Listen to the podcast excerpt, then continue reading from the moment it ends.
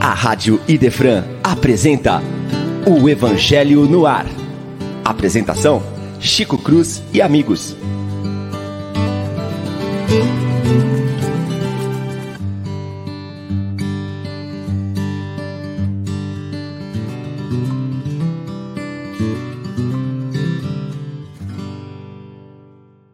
Muito bom dia, meus queridos amigos. Manhã maravilhosa, calor no estado de São Paulo.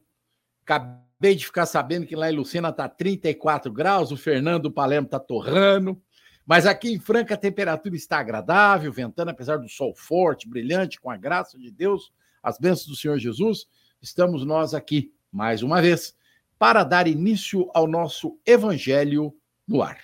Nesta manhã brilhante, como disse, estamos contando com a presença da nossa querida Lívia, a florzinha do nosso coração. Bom dia, Lívia! Bom dia, Chico. Bom dia, amigos que estejam nos ouvindo. Um excelente sábado para todos. Uma manhã muito feliz para nós aqui nas nossas reflexões. Sejam bem-vindos, Obrigado, Lívia. amigos queridos. Obrigado. É sempre muito bom contar com a presença de todos os amigos que tem. Olha a lista. Gente, a gente nem começou o programa. Já tem uns monte de gente. Maravilha, vocês são muito lindos. Abraço, Ana, Ângela, Ieda, é, Irene, Aline, aliás, Aline, depois eu preciso conversar com você. Luiz Oseguera, que alegria imensa tê-los aqui nesta manhã. Daqui a pouco a Paulinha está chegando, né? E aí a gente precisa é, falar umas coisas aqui, mas a gente espera a Paula chegar para falar com ela a hora que ela entrar, que ela vai entrar já já, aí a gente conversa com ela também. A gente espera que ela entre, né? É, hoje dando prosseguimento ao capítulo de número 14. Aliás, de passagem, maravilhoso, lindo, fantástico. Foi feito semana passada com a, as duas florzinhas fazendo o programa aqui, né? Foi lindo, mas foi demais, né? Foi demais, né? Repercutiu, Lívia, nossa senhora, hein? Vou te, já posso aposentar, já posso largar o programa para Pode vocês. não, Chico. Quem está trabalhando no meio não, não, não, não, se aposentar. É, é, a equipe, né? É, diz que o, a gente não mexe no time quando ele está ganhando, né? Muito bem. Na semana passada, nós começamos o capítulo 14, Honrai, teu pai e tua mãe, né? Piedade filial. E hoje nós vamos dar continuidade.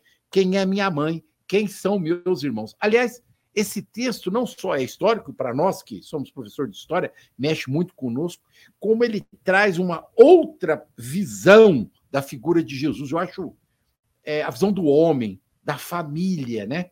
É, e das dissidências que podem acontecer no processo familiar, por isso inserido neste capítulo maravilhosamente pelo mestre Kardec, para nos chamar a atenção que a família, apesar de todas as situações vivenciais, vamos dizer assim, né? Há muitas alegrias, há muitas tristezas, né? Mas ela sempre será o cadinho vivificador de nossas almas.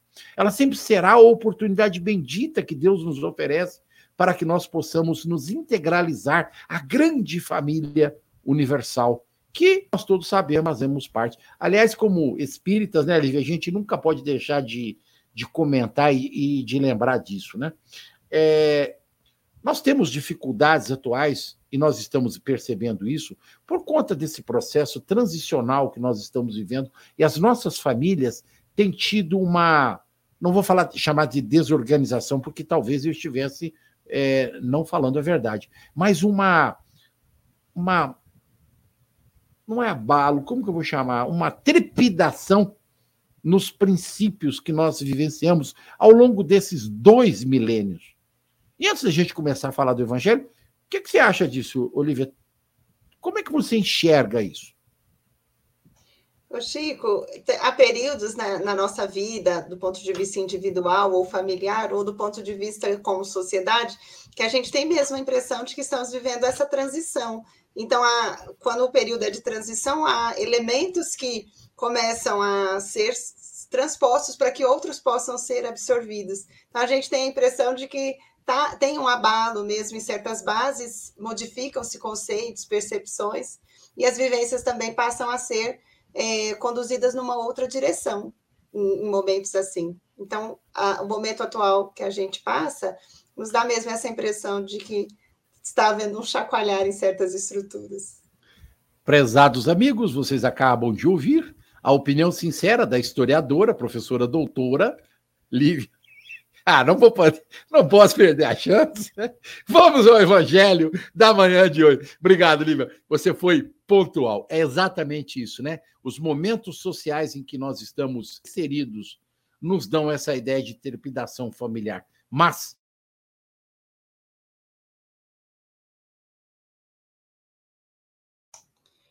Bem, o Chico ia falando, mas nós podemos concluir que, embora o momento nos dê essa impressão de ser um período de trepidação, de abalo, as bases permanecem seguras quando nós fundamentamos as nossas relações nos padrões de amor, de respeito uns pelos outros, né? E é sobre isso que o Evangelho vai nos falar hoje. Chico, quer continuar? Voltei, é, voltei, é. Eu, eu não sei porquê, deu uma trepidação aí no, na internet, trepidou a internet. Eu ia dizendo né, que a gente vai falar de, desse processo familiar é, que todos nós vivenciamos na atual conjuntura, e para isso nós vamos inserir o texto de hoje. Quem é minha mãe e quem são meus irmãos? Lá no Evangelho de São Marcos e de São Mateus tem esse texto belíssimo. E tendo chegado à casa de novo, se formou uma grande multidão, de tal modo que eles não podiam se alimentar. E quando seus parentes tomaram conhecimento disso, vieram apanhá-lo, pois diziam que tinha perdido o juízo.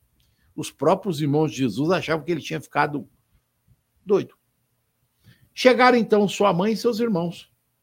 Ficando do lado de fora, mandaram chamá-lo. Havia uma multidão sentada em torno dele.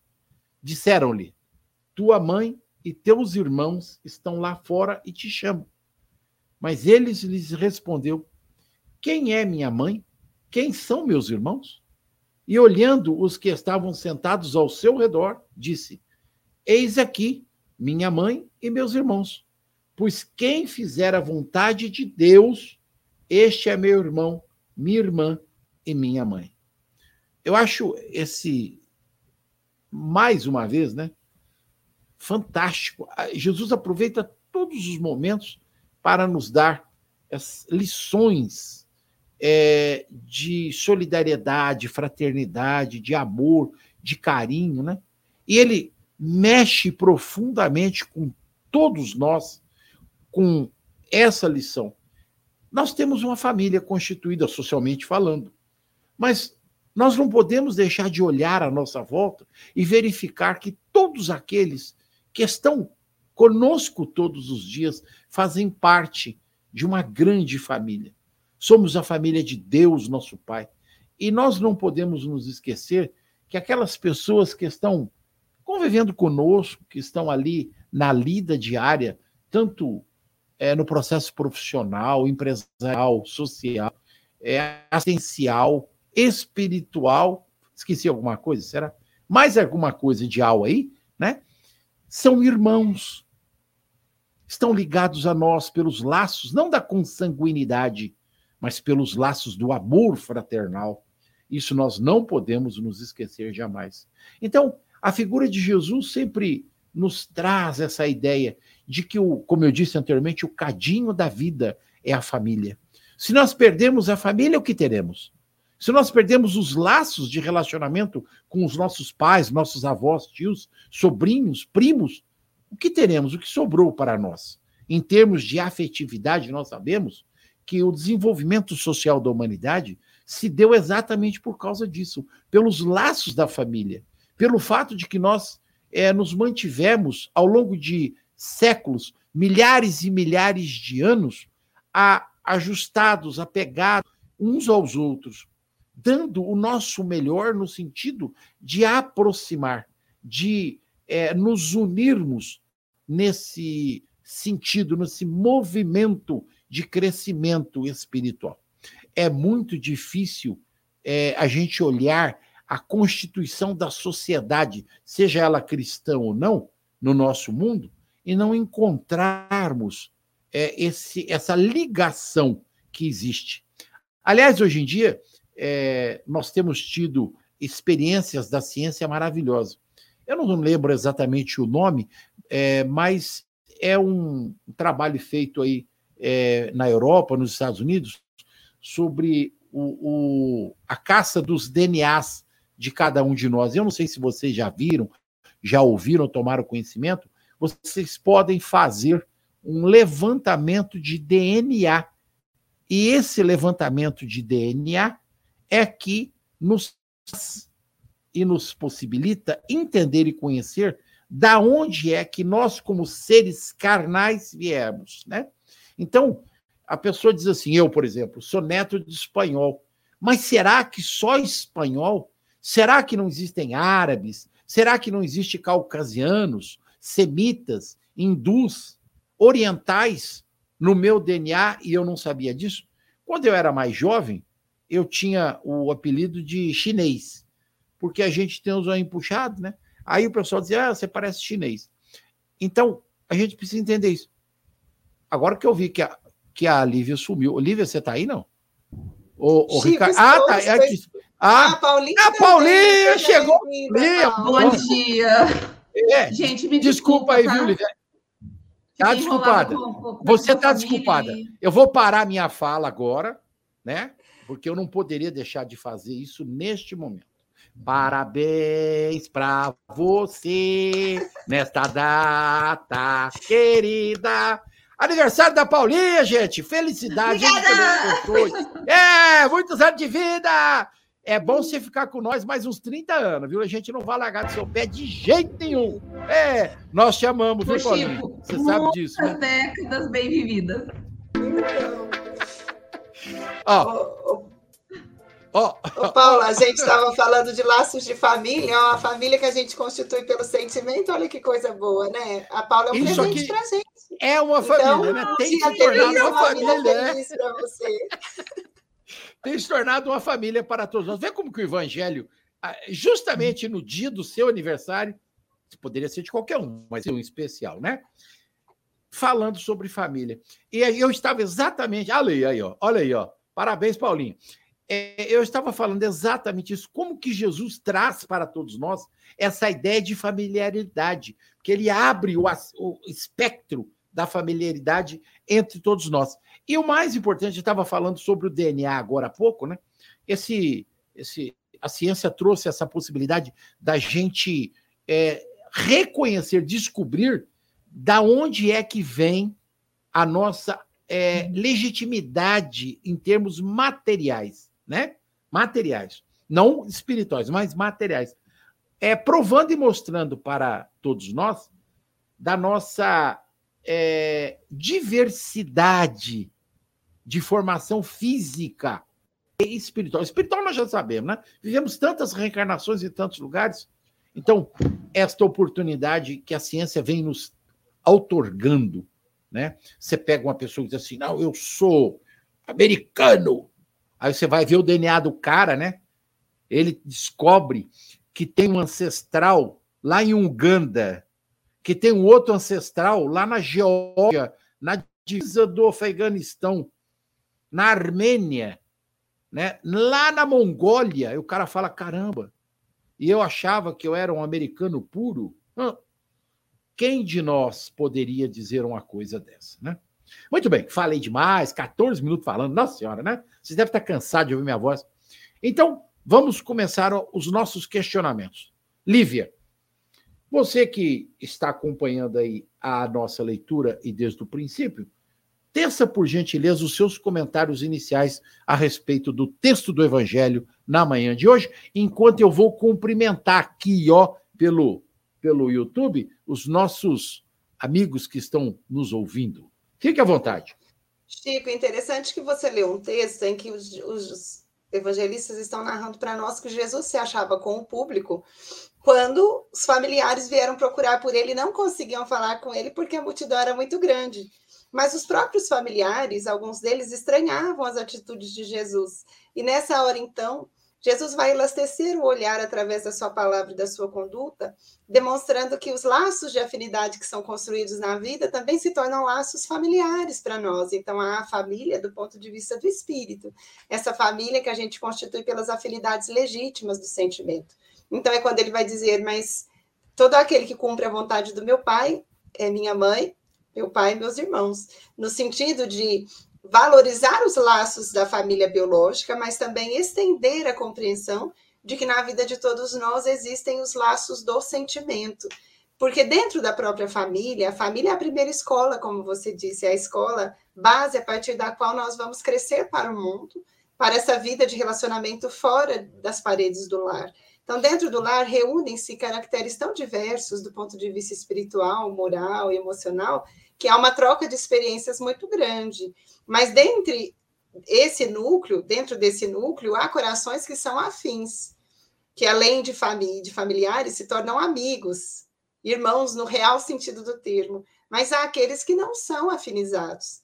E fora do lar, muitos corações constroem laços de afetividade muito mais duradouros e sólidos do que os laços biológicos. Então é muito comum ouvir dizer, né?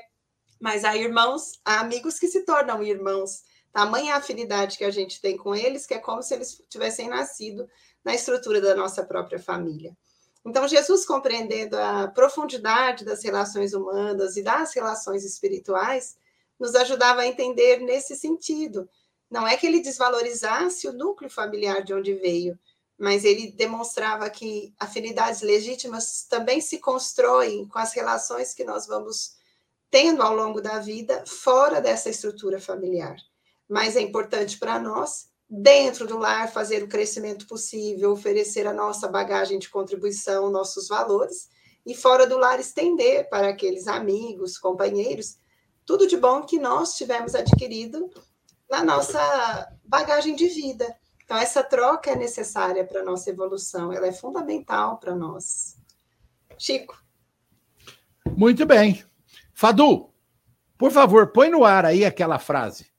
Quero mostrar uma coisa para todos os amigos, né? É, nessa manhã. É interessante a gente. Olha aí.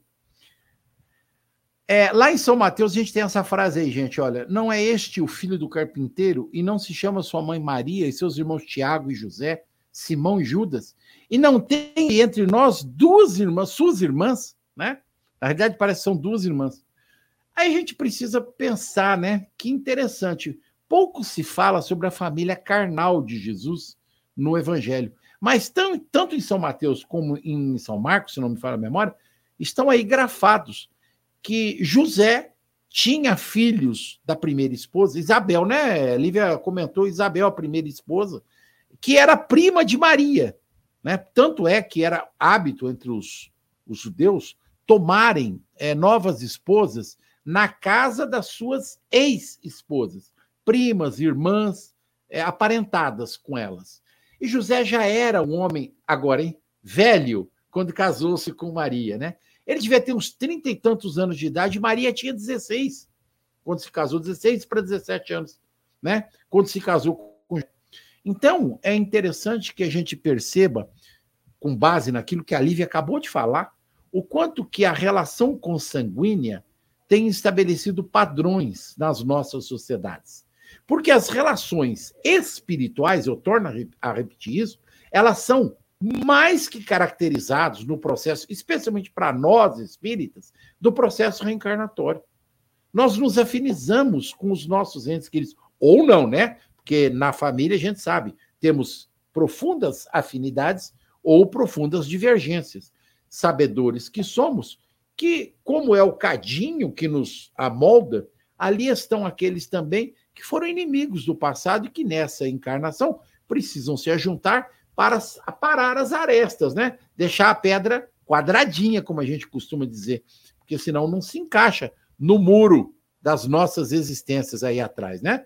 É extremamente importante que a gente nunca se esqueça disso enquanto espíritas no processo vivencial, nessa existência. A gente é espírita, a gente tem que lembrar sempre: a família é a oportunidade bendita e abençoada de reparação, de ajuste e principalmente de crescimento de nossas almas. Falado e dito isso, passemos para Paula, que hoje vai falar. Sobre... Só fazer um ajuste, Chico. Ah, o nome fala, da, da, primeira esposa de José, eu não sei. Isabel, a prima de Maria, é. mãe de João Batista. Isso eu, eu vou descobrir. Eu vou descobrir. Espera aí que eu já vou descobrir. Vamos, Ótimo, vamos procurar Chico. no tio Google, no tio Google. Fala, Paulinha. Bom, primeiro eu quero agradecer, né? Todas as pessoas que me cumprimentaram aí pelo meu aniversário. É uma alegria. Ah, o aniversário é assim, é um dia assim de muita gratidão. É, não muda nada. Eu sou a mesma pessoa que eu era ontem, eu vou ser a mesma pessoa amanhã, se a gente não trabalhar no tempo, né? Mas para algumas pessoas é tão difícil fazer aniversário, falar que está com 50, com 60, com 70. E tem gente que tem dificuldade de falar que está com 30. Que a gente possa olhar para as nossas vidas, né? E perguntar quem é minha mãe, quem é meu irmão, mas que vida que eu estou vivendo. E eu quero agradecer aí aqueles que estão me cumprimentando. E eu sou muito grata a Deus pelas oportunidades que Ele me deu. É, eu não. Me perdoem se eu repetir alguma coisa que vocês falaram antes de eu chegar. É, é na minha versão do Evangelho, a primeira, o primeiro parágrafo está escrito assim, ó, é, falando que ele chega para se reunir com as famílias e tal, e assim, ó, os seus parentes, tendo sabido disso, vieram para se apoderarem dele, porque diziam que ele havia perdido o espírito, né? Aí a sua mãe e os seus irmãos chamaram por ele e tal, tal. E o que me chamou muita atenção nessa frase, meus amigos, é a, a expressão vieram se apoderar dele. Porque a família, como disse o Chico, ela é esse mo momento que a gente tem de reparação, é esse momento que a gente tem de desenvolvimento, é a grande oportunidade que nós temos. Mas muitas vezes a, a Lívia lembrou né, de como nos irmanamos uns aos outros. Nós aqui no programa, eu conhecendo assim, irmãos tão queridos assim, né? Nunca vi a Lívia pessoalmente, nunca encontrei o Will pessoalmente, ou o João, ou mesmo o Fadu, né? Conheço o Leão, que trabalhamos junto, conheço o Chico de alguns trabalhos que a gente faz juntos também, mas a gente se irmana de uma maneira tão forte, tão intensa, por um ideal, por um projeto, por um trabalho. Então, dentro dessas, dois, dessas duas ideias, para que serve a família? E como é que a gente se irmana com as pessoas, muitas vezes nós temos que pensar que na família a gente fica tão preso, tão preso na família, esquecendo que existe uma grande família humana, que muitas vezes a gente tem dois movimentos. Ou a gente é ciumento, controlador, e acha que. Ou a gente é egoísta, que é tudo só para nossa família, e nos esquecemos dos demais. Ou então a gente quer obter as vantagens de ter uma família que tem algumas, alguns valores, algumas possibilidades. Nesse sentido aqui, é, se apoderar dele é poder estar perto de tudo aquilo que ele proporciona, porque Jesus era aquela aquela luz, aquela sabedoria. Então é como se quisesse, não, já que é da minha família, eu quero ficar perto dele, porque ele é meu irmão, né? A gente fala, ele é minha mãe. Até entre irmãos a gente fala, né? Não, eu vou lá na casa do meu pai. A gente não fala, eu vou na casa do nosso pai. É muito raro, né? E até nisso Jesus nos ensinou na prece. Pai nosso, o pão nosso, né? Mas a gente usa essa família nossa para se apoderar dela, como está escrito no Evangelho, e aí a gente se apequena no nosso sentimento. A gente quer para nós, ou por controle, ou por medo, ou por ciúmes, ou para tirar vantagem, e a gente fica naquele mundinho que a gente deixa de ter a oportunidade de ver um mundo maravilhoso, a quantidade de pessoas maravilhosas, como eu conheci aqui, que está lá fora, que se eu ficasse só da minha família, eu não teria essa oportunidade. E Jesus faz o movimento contrário. De quem que ele vai se irmanar? Que mais um pouquinho aqui na frente fala que os irmãos talvez nem tivessem simpatia pelos seus projetos, porque eles eram irmãos, mas estavam trabalhando num outro sentido. Então eu penso assim, ó, Jesus se irmanou de toda a humanidade, mas para alguns ele fez o papel daquele pai que cuida, que aconselha. Para outros, ele foi aquele irmão mais velho. Para outros, ele foi aquele médico. E ele se irmanava e se afeiçoava e se doava para cada um conforme a sua necessidade. Mas ele nunca se fechou. Não, eu vou cuidar dos doentes, aqueles que estão feridos, e aqueles que são os pecadores, que são as prostitutas, que são os ladrões. Não, esse aqui não é, não é o meu nicho de trabalho, né? Que a gente tem, a gente trabalha muito focado, né? Essa é a turma que eu vou trabalhar. Não, Jesus falou não. Todos aqueles que precisarem, eu estou aqui para eles. Estou aqui para aqueles que estão doentes. para aqueles que precisam de mim. Então, Jesus veio nos ensinar que nós podemos nos irmanar a cada ser de uma maneira especial, da maneira como aquela pessoa necessita e da maneira como nós podemos contribuir, porque tem hora, gente, que a gente fica perto de algumas pessoas que a gente sente que a gente não tem nada para falar. Né? Pensa, ah, eu contei para vocês, eu fui naquele velório de uma mãe, a filha com 21 anos faleceu com câncer no cérebro. O que, que você vai confortar uma mãe dessa? Não tem palavras que cabem. Mas às vezes só de estar ali do lado, só de permanecer, só de aguentar a dor junto, a gente já está se irmanando de uma maneira diferente. Irmanar-se não é resolver tudo. A gente tem que saber que a gente se irmanar é a gente se compadecer, a gente ir ao encontro e não escolher o nosso. Embora, né, Chico, aqui fazendo uma parte, eu tenho as pessoas que eu trabalho no consultório. Eu não cuido de todas as pessoas porque eu não tenho, é, não estudei para isso e eu não tenho afinidade com todos os públicos e não sinto que eu vou é, fazer um trabalho profissional bacana. Então eu escolhi um público para trabalhar. Talvez o Chico tenha escolhido. A Lívia, talvez, ela no campo de ação dela, ela escolheu um, um nicho também. Só que Jesus não. Ele veio ensinar para nós essa fraternidade. Gente, doem-se da maneira que puderem, para quem puderem, o tempo todo. E aí ele usou a família para isso. Não, nesse momento, quem está precisando de mim é quem está aqui do meu lado. E aí é onde ele usa cada palavra para expandir o todo. Não, mas aqui também não tem mães?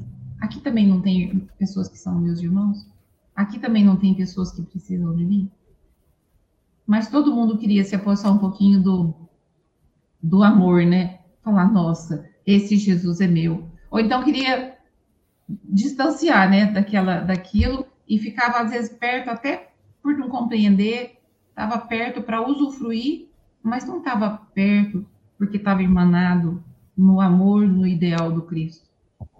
Então, essa primeira palavra aqui, ó, apossar-se, é uma coisa que a gente tem que pensar. O quanto a gente fica na minha família, o filho é meu, o marido é meu, e quando acontece alguma coisa, você percebe, meu Deus do céu, nada era meu. Nada era meu. Eu não posso me apossar de nada, o que eu posso fazer é permitir que esse amor flua, estando em cada momento, em cada lugar. Às vezes a gente está com um problema de família, se depara com alguém, se entregar para aquele momento, esquecer que cada, cada momento é o seu momento. Aí a gente consegue ampliar a nossa família vivendo também, um dia de cada vez, um encontro de cada vez. Cheguei aqui correndo, mas na hora que eu cheguei, se eu ficar aqui 100%, eu vou conseguir doar muito de mim. Agora, se eu estiver aqui preocupada com as coisas que me atrasaram, pronto, aí eu não estou lá, não estou aqui, pronto. Acho que Jesus, assim, ele não tem, não tem jeito de a gente falar tudo que ele explicou para nós e tudo que a gente ainda não entendeu, às vezes mentalmente, mas não consegue agir. Mas estar com cada pessoa, total, entregue a cada momento, também é uma forma de se irmanar a cada um, dentro dos nossos limites. Às vezes até no silêncio, mas está ali daquele lado, está ali naquele apoio, permitindo que a sua empatia, que a sua compaixão possa estar tá ali do lado, mesmo que não seja sua mãe, que não seja seu irmão, você permitir que esse amor esteja ali, presente. Foi isso que eu pensei quando eu li sobre apossarem-se dele. Lívia? Paulo, é interessante que o amor do Cristo era tão grande que ele se ele incluía todo mundo, né? E os discípulos aprenderam de alguma maneira a fazer isso, porque quando a gente lê a abertura do Atos dos Apóstolos, Lucas vai falar das comunidades cristãs. E ele diz que eles eram, de uma maneira geral, a gente consegue perceber que ali eram comunidades muito generosas, que socializavam o que tinham, o que eram, davam do que sentiam. Por isso, quem chegava se sentia acolhido, se sentia de fato irmão. Esse, essa noção de fraternidade vivida nesse nível foi com Jesus que a gente aprendeu. Com ele, a gente vai aprendendo que dentro do lar nós devemos lutar pela excelência do, do padrão do nosso sentimento, tentar doar o melhor. Mas fora do lar também a gente pode e deve fazer o melhor Como você disse, nós não teremos o poder ou o dom de fazer para todo mundo como a gente gostaria, isso não é, não nos é possível. Mas fazer algo de bom para quem nós encontramos no caminho, ou seja, com quem nós estamos convivendo na vida diária, é possível. E é nesse sentido que o evangelho aponta, né? Fazer como se estivéssemos fazendo para aquela pessoa mais querida que que tivesse nascido na nossa família de repente. Se a gente aprendesse a fazer assim, a gente faria sempre com mais qualidade lá fora. Chico. Eu vou pedir para o Fadu de novo, né, pôr a frase que está aí no, no chat do Luiz. Eu quero comentar, né? Não, a, a, a do Luiz, Luiz Oseguera. O Luiz está lá nos Estados Unidos, nessa aí, ó. Será que a mãe que Jesus se referia é a matéria que nos recebeu para nos aprimorar? Na realidade, Luiz e todos os companheiros, né? Vou deixar aqui o nosso comentário para que fique bem clarificado que esse texto, vocês vão ler lá no finalzinho do texto, ele fala da distinção entre a família material e a família espiritual. Essa é uma relação que nós ainda não conseguimos aprender a ter. Nós temos ainda alguma dificuldade para nos conceber, para nos é, entender como membros de uma família espiritual. Nós temos uma família consanguínea, todos nós temos, é claro. Todos nós oriundos que somos de um processo genético, né? Que é matéria. Então, nós somos fisicamente a concepção de uma estrutura familiar paternal e maternal. Mas espiritualmente nós estamos relacionados com uma família muito maior. Quando nós lemos as obras kardecianas, quando nós lemos as obras complementares através da Lavra de Chico Xavier, ou de Valdo Pereira Franco, é, Sueli Caldas Schubert, é, sei lá, Manuel Flamengo de Miranda, doutor Inácio Ferreira, o que nós vamos ver é que estabelece-se uma ligação familiar, igual essa que a Paula comentou aí agora há pouco, que a, a Lívia deu de exemplo. Nós temos uma ação é, de uma hora aos sábados. Nós não temos ligações de família, tipo visitar a Paula na casa dela, conversar com o marido dela, com os filhos dela, né? É, não temos essa ligação profunda familiar. Nós estamos ligados familiarmente no campo espiritual. Isso sim, nós estamos. Porque vocês parem para imaginar, né? A gente já faz dois anos está fazendo esse programa. Então, faz dois anos que nós estamos criando um elo afetivo, emocional, de amor, de carinho entre nós. Esse elo é um elo espiritual. Quando a gente desencarnar, vocês imaginam a festa que vai ser do lado de lá, né? A hora que elas chegarem e encontrarem comigo, porque como eu devo ir primeiro, então elas vão chegar, chega, eu, é, chegaram as florzinhas. Vocês entenderam? Essa ligação espiritual nos traz profunda alegria, uma satisfação amorosa que é tão intensa e tão forte que se a gente ficar muito firme nessa vibração, a gente acaba chorando, que é uma realidade. Há um elo é, extremamente forte que a gente cria por amor. Então, quando Jesus pergunta quem é minha mãe, quem são meus irmãos, está estabelecendo em nós esse elo de amor, esse elo profundo de ligação entre nós, que não poderia existir se nós não entendêssemos a figura do evangelho nas nossas existências. Se nós não conseguimos parar para pensar que Deus, nosso Pai, porque quando a gente estabelece isso com Jesus, a gente estende isso para Deus. E a gente abre o elo. E a gente precisa pensar nisso. Deus não fez só a Terra, Deus criou o universo. A família universal não somos só nós. Há outros espíritos na amplidão do universo. Nós somos a família de Deus, nosso Pai. Então, nós somos, nesse momento, o grupo familiar de Jesus. Mas nós somos, com certeza, o grupo espiritual de Deus, nosso Pai. Então, é, por mais que nós tenhamos dificuldades na vida material, por mais que nós nos entrechoquemos uns com os outros, por nossa ignorância, por nosso orgulho, nossa vaidade, pelas nossas, nossas paixões, a realidade é uma só. Somos filhos de Deus, nosso Pai. E Jesus tem uma fala que é, é vamos dizer, milenar.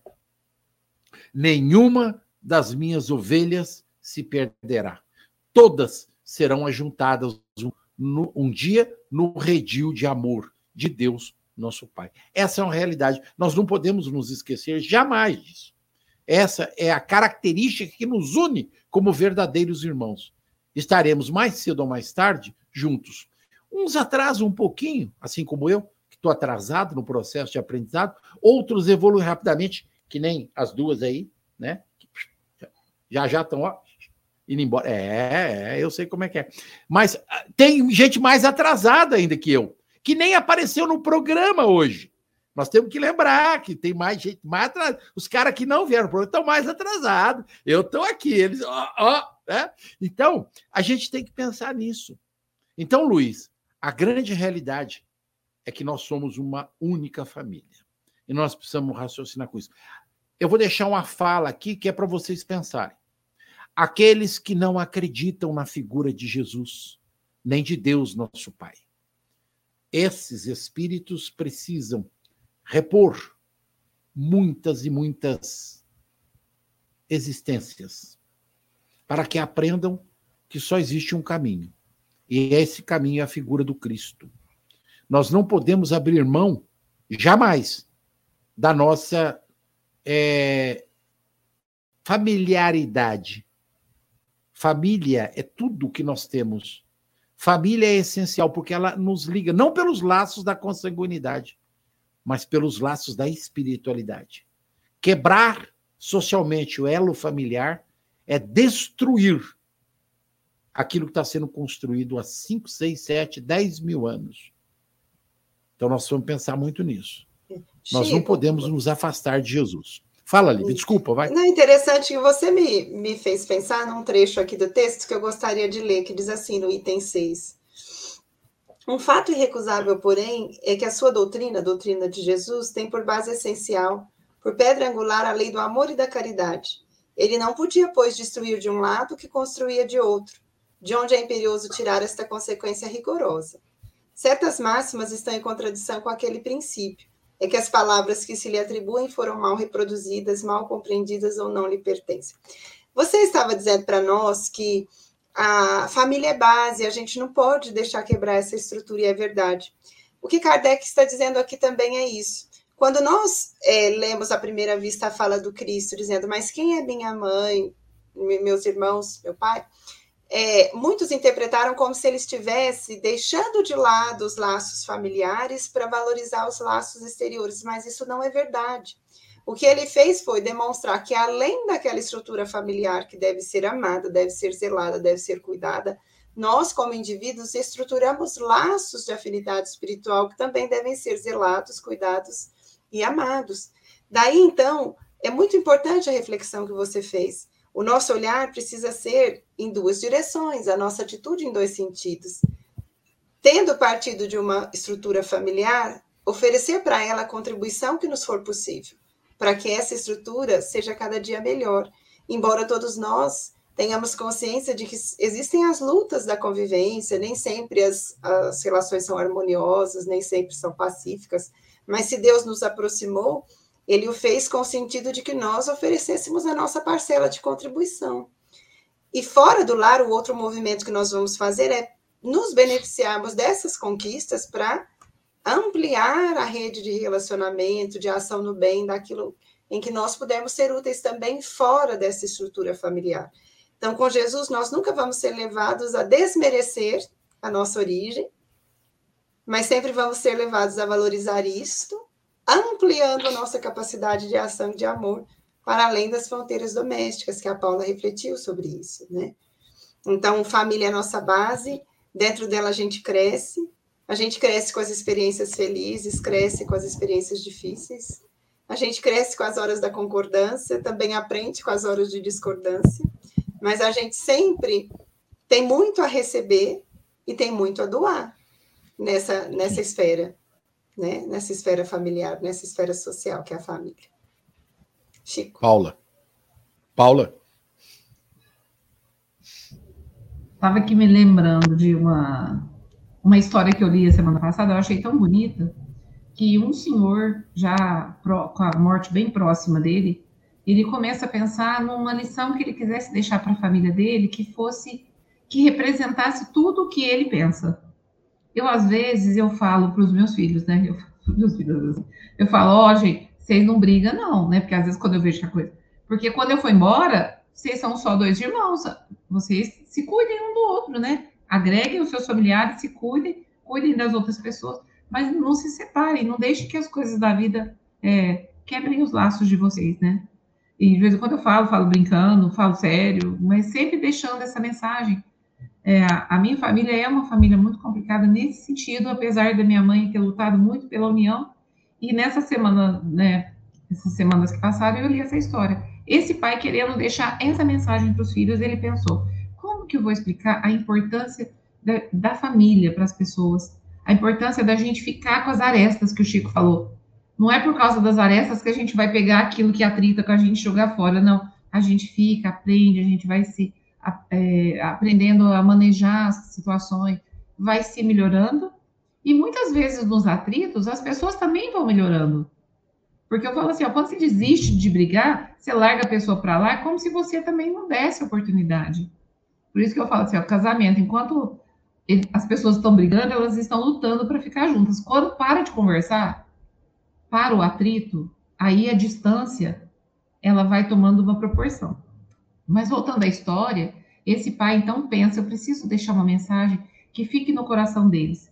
Pede para uma pessoa cortar vários feixes de madeira do mesmo tamanho. Então ficou, ficaram várias varetinhas do mesmo tamanho, da mesma grossura. E aí ele dá um feixe para cada filho e fala: Olha, eu quero que vocês tentem quebrar esse feixe no meio. Foi muito simples. Eles pegaram o feixe no, no, nas mãos, bateram a mão no meio do feixe e ele se quebrou. Aí ele falou assim: agora eu tenho mais quatro feixes aqui. Eu vou dar quatro para cada um. Quando eles empilharam aqueles feixes de madeira, ele falou assim: agora tentem quebrar. Os quatro feixes de madeira juntos, eles eram muito fortes, eles eram muito consistentes, muito concretos. As pessoas batiam e não se quebravam os feixes. A madeira permanecia intacta. As mãos podiam até doer, mas não se quebravam. Aí todo mundo tentando e já compreendendo a mensagem do pai, ele falou: então, assim é a família. Se vocês estiverem sozinhos, se vocês não souberem das suas raízes, não souberem quem são, vocês também vão quebrar.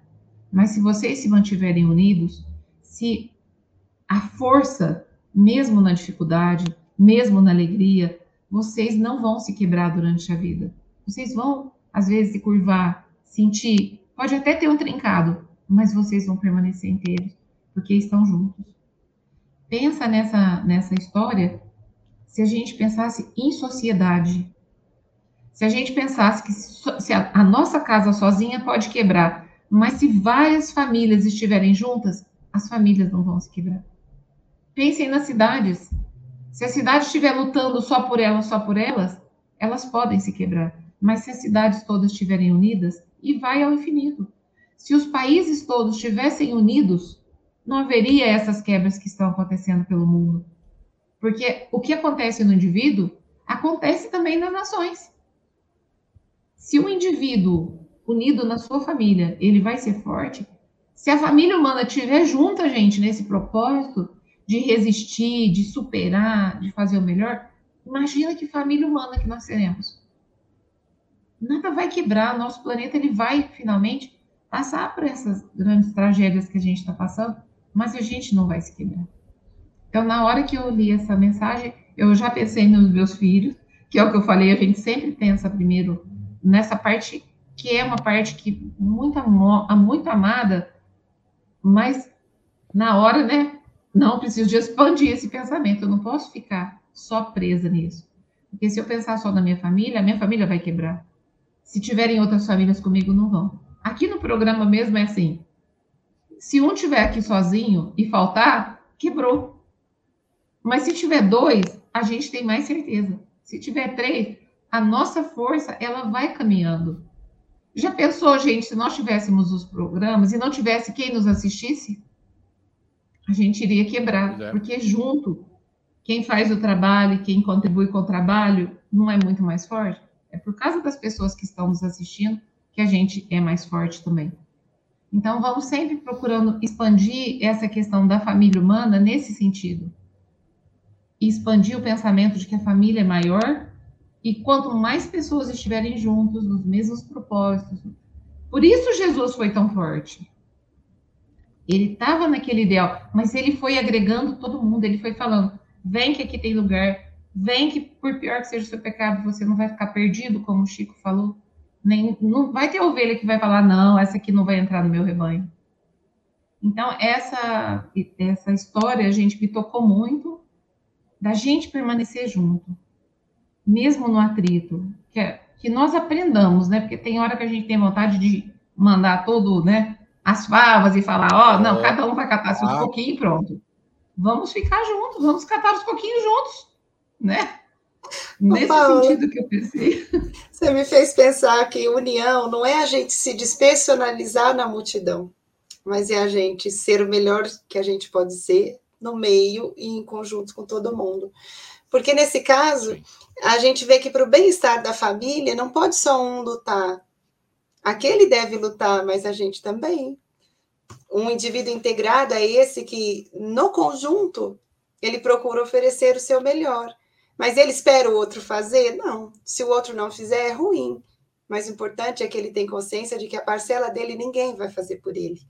Então, essa visão o Evangelho nos convida a ter. Na vida social, na vida familiar, onde nós estamos, às vezes nós esperamos muito que os outros façam, isso é natural em nós.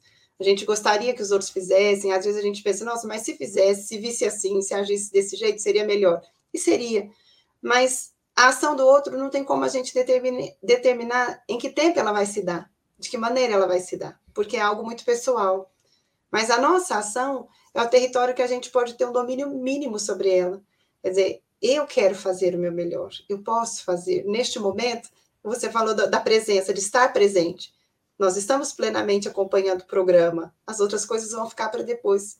Na vida diária também deve ser assim, não neste momento, neste cenário, neste lugar, nessa estrutura de relacionamento. O que é que eu vou oferecer?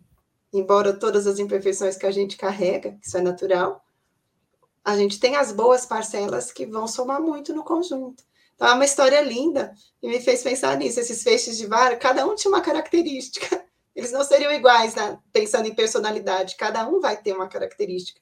E a mágica da vida está nisso. O melhor de um vai enriquecer com o melhor do outro. E o conjunto inteiro se beneficia. Então, a gente não deve esquecer disso, feixe de varas.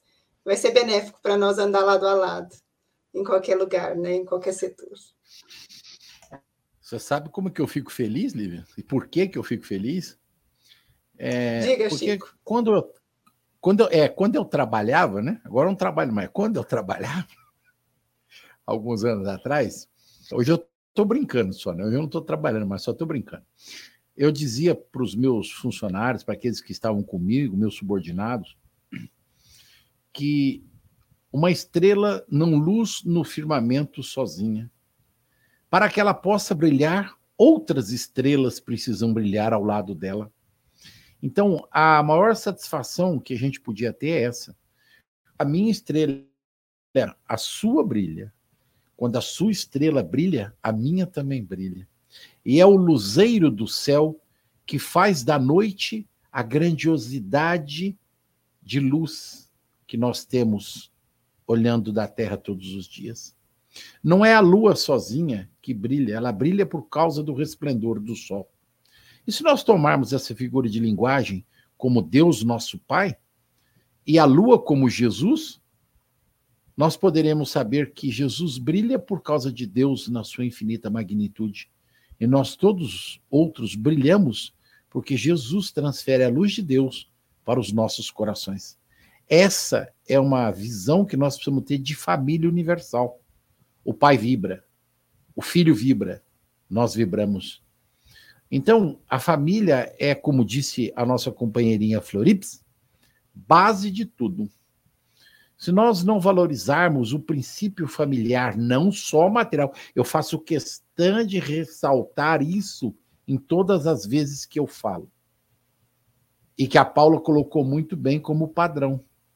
Não dá para a gente, na atual conjuntura da humanidade, das nossas sociedades, do nosso processo de conhecimento espiritual, nos abandonarmos a ideia de que só a família material, só aquela família predestinada que a gente tem por conta de outras questões ideológicas existe. Não é verdade. Não é só um Estado, não é só uma cidade, não é só um, um país. Nós somos um movimento integralizador. Nós não podemos nos esquecer jamais de que é o exercício diuturno ligado a esse cadinho que é a família, que estabelece o padrão que nós temos. Então, nos afastarmos, e eu torno a repetir isso, da figura de Jesus enquanto sociedade cristã é dar um tiro no pé, né? Quando nós encontramos ideologias outras que fogem da figura de Jesus, e não vou fazer nenhum comentário a respeito de questões ideológicas nem filosóficas, Poderia, mas não vou fazê-lo, acho que não é pertinente. Nós não podemos esquecer que Jesus é o farol. Jesus ilumina o processo através do evangelho. A fala dele é restauradora em todos os pontos da nossa existência. Os espíritos têm nos dado, por excelência, essa lição. Dr. Bezerra de Menezes, em inúmeras cartas, inúmeras falas, tem nos alertado de que, longe de Jesus, nós somos como o carvão que se afasta da fornalha. Nós vamos esfriar. Então, Jesus é o aquecedor das nossas almas. O evangelho é o, o esse eu esqueço o nome, é, é essa churrasqueira, vai, não era isso o nome, mas vamos, vamos, é a churrasqueira que põe fogo em cada um de nós. E o carvão crepita, porque estão todos então, quando vocês deram um exemplo, por exemplo, deste programa, né, eu fiquei muito feliz, porque quem lê lá o que a gente está escrito na, na página inicial do programa, Chico Cruz e amigos. Aí vou mudar, ano que vem vai ficar Chico Cruz e irmãos. Acho que fica melhor, né? Fica soa como família, né? Já que eu sou o mais velho mesmo. A, Paula acabou de fazer 37 anos, a Lívia não fez nem 20 direito. Agora, aqueles outros dois, aqueles que estão faltando, aqueles velhos que estão faltando, os outros dois velhos, né? A gente precisa entender o quão gostoso é podermos, tem uma frase que eu gosto muito, nos reconhecermos como verdadeiros irmãos. E essa é uma realidade das nossas vidas. Olha, meninas, eu sei que nós temos um pouquinho de tempo ainda, cinco minutos. Então, eu vou deixar vocês esgotarem o tempo. Só me deem 30 segundos para as minhas despedidas depois, tá? Fique à vontade. Bom, eu estava aqui. Um, um aspecto que eu queria falar, porque eu pensei quando eu li esse texto já dessa vez, é para a gente também não se esquecer das lições sobre a justiça que Jesus sempre nos, nos deu. Todas as vezes que a gente pensa na nossa evolução, a gente pensa que a gente precisa de amor. Mas o amor, ele tem que andar ao lado da justiça. Porque senão a gente usa muito essas usa muito a nossa emoção e às vezes a nossa emoção, ela se deixa levar e a gente pode se equivocar, se equivocar na nossa emoção. Então, quando a luz. É, e foi tão engraçado, a gente está falando de família, de afinidade, tudo. Quando a Lívia leu a, a frase que ela falou que que é essencial por pedra angular a lei de amor e de caridade, era justamente a frase que eu queria voltar. E a, a Lívia pegou e leu, mas a gente continuou. Falei, realmente a afinidade está tá indo bem, né? Quando eu le, li essa frase, né, da lei de amor e caridade, nós temos que pensar que esse questionamento de quem é minha, minha mãe, quem são meus irmãos, é um questionamento que ele traz as noções de justiça. Porque senão ele é, poderia pensar quantas pessoas estão precisando de mim neste momento? Por que, que eu vou trazer para perto de mim pessoas que talvez nesse momento não estejam precisando? Então, é essa lição de Jesus, desse tratamento, desse tratamento igualitário, desse tratamento justo, será que não é isso que a gente está procurando até hoje? Será que a gente não está não, não tá procurando, dentro da, da do, dos conceitos que a gente tem de ser generoso, de ser compassivo. Não tem ali essas, essas lições, essas ideias de justiça, de tratamentos iguais para as pessoas. de tratamentos iguais para as pessoas conforme as suas necessidades, que até não é igualdade, é equidade, né, gente? Igualdade é tratar todo mundo igual. Equidade é você dar às pessoas o que elas precisam, porque nem todas precisam da mesma coisa para atingir o mesmo objetivo. Então, Jesus não só trouxe para nós a justiça como a igualdade, mas ele foi além, porque ele trouxe a equidade no tratamento. Então, naquele momento, aquelas pessoas que estavam ao lado dele, talvez fossem as pessoas que mais precisavam do seu amor, da sua palavra, daquela vibração amorosa. Então, essa noção, assim, de Jesus me trouxe isso também, que ele não deixou que nenhuma palavra dele fosse vã. Que até no seu silêncio ele estava comunicando. Quando ele parava, ele estava comunicando. Quando ele contava uma história, ele comunicava alguma coisa. Então, essa foi mais uma ocasião em que, ele, que nós ainda nos confundimos, a gente sempre se confunde, a gente está estudando por causa disso. Porque as lições dele são muito amplas, muito complexas, e o amor dele é tão grande que a gente se perde. A gente se perde da nossa pequenez. Então, no último parágrafo, ele fala: Jesus não negligenciou nenhuma ocasião de dar o seu ensinamento. Então, que a gente possa usar isso aqui para se perguntar: quem é minha irmã? Quem é minha mãe? Quem são os meus irmãos? Será que eu não posso fazer por outra pessoa o que eu faria pelo meu pai? Será que eu não poderia fazer por outra pessoa o que eu faria pelo meu irmão? E já encerra minha, fala, minha fala lembrando: o Pai é nosso que estás no céu, e o pão é nosso para cada um. Que a gente possa lembrar: é sempre nosso, porque somos os seus filhos uma boa semana, muita gratidão pelos cumprimentos que eu recebi nessa manhã. Interessante, Paula, que eu pensei na fala de Jesus, né? Depois de tudo que vocês disseram, eu lembrei quando ele dizia assim: brilha a vossa luz. Ele, nos dizia, ele não dizia para a gente, espere brilhar a luz do outro. Brilhe. Ele está adivinhando. brilhe a sua luz. Porque Brilhar a sua luz significa deixa acender dentro de si o que você tiver de melhor. Mas alguém talvez perguntasse: mas e se a gente não conseguir fazer pelos familiares o que gostaria, ou porque eles são refratários ou intransigentes, ou porque a convivência não é possível? Ainda assim, a nossa luz deve brilhar, beneficiando esses outros setores em que é possível fazer alguma coisa. E a distância nós podemos oferecer né, como parcelas de vibrações amigas, pensamentos generosos em favor deles, esse melhor. Mas não esperemos que a luz do outro brilhe para que a nossa se acenda. Acendamos a nossa até que o outro possa acender a luz própria.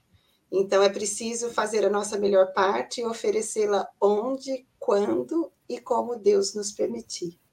Que Deus nos dê uma semana muito feliz e um sábado também feliz, e que o sábado da Paula seja especial. E os dias que se seguirem também, vai o nosso melhor carinho para você, viu, Paula? Que se repitam muitos dias felizes. Um grande abraço para você. Paula, você não está sozinha. Daqui a duas semanas comemoraremos, comemoraremos aqui no programa outro aniversário, tá? Fique tranquila. Chega, está chegando o dia da outra florzinha. já, já, antes do final do mês, os cumprimentos estarão com a Lívia. Queridos e prezados amigos, que nesta manhã florida, Jesus nos abençoe. Que nós possamos nos lembrar continuamente que só existe um único caminho para todos nós, o da união fraterna. Enquanto continuarmos é, nos batendo nos liames da carne, nunca nos lembraremos da necessidade da alma.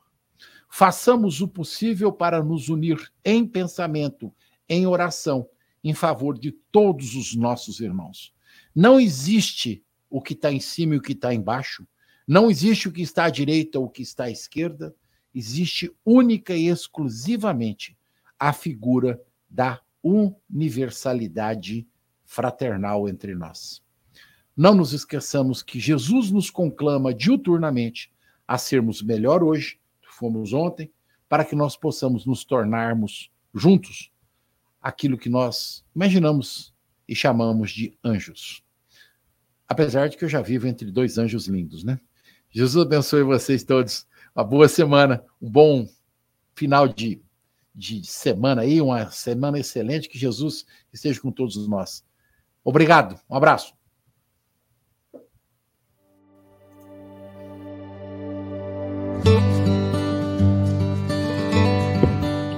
A Rádio Idefran apresentou o Evangelho no Ar.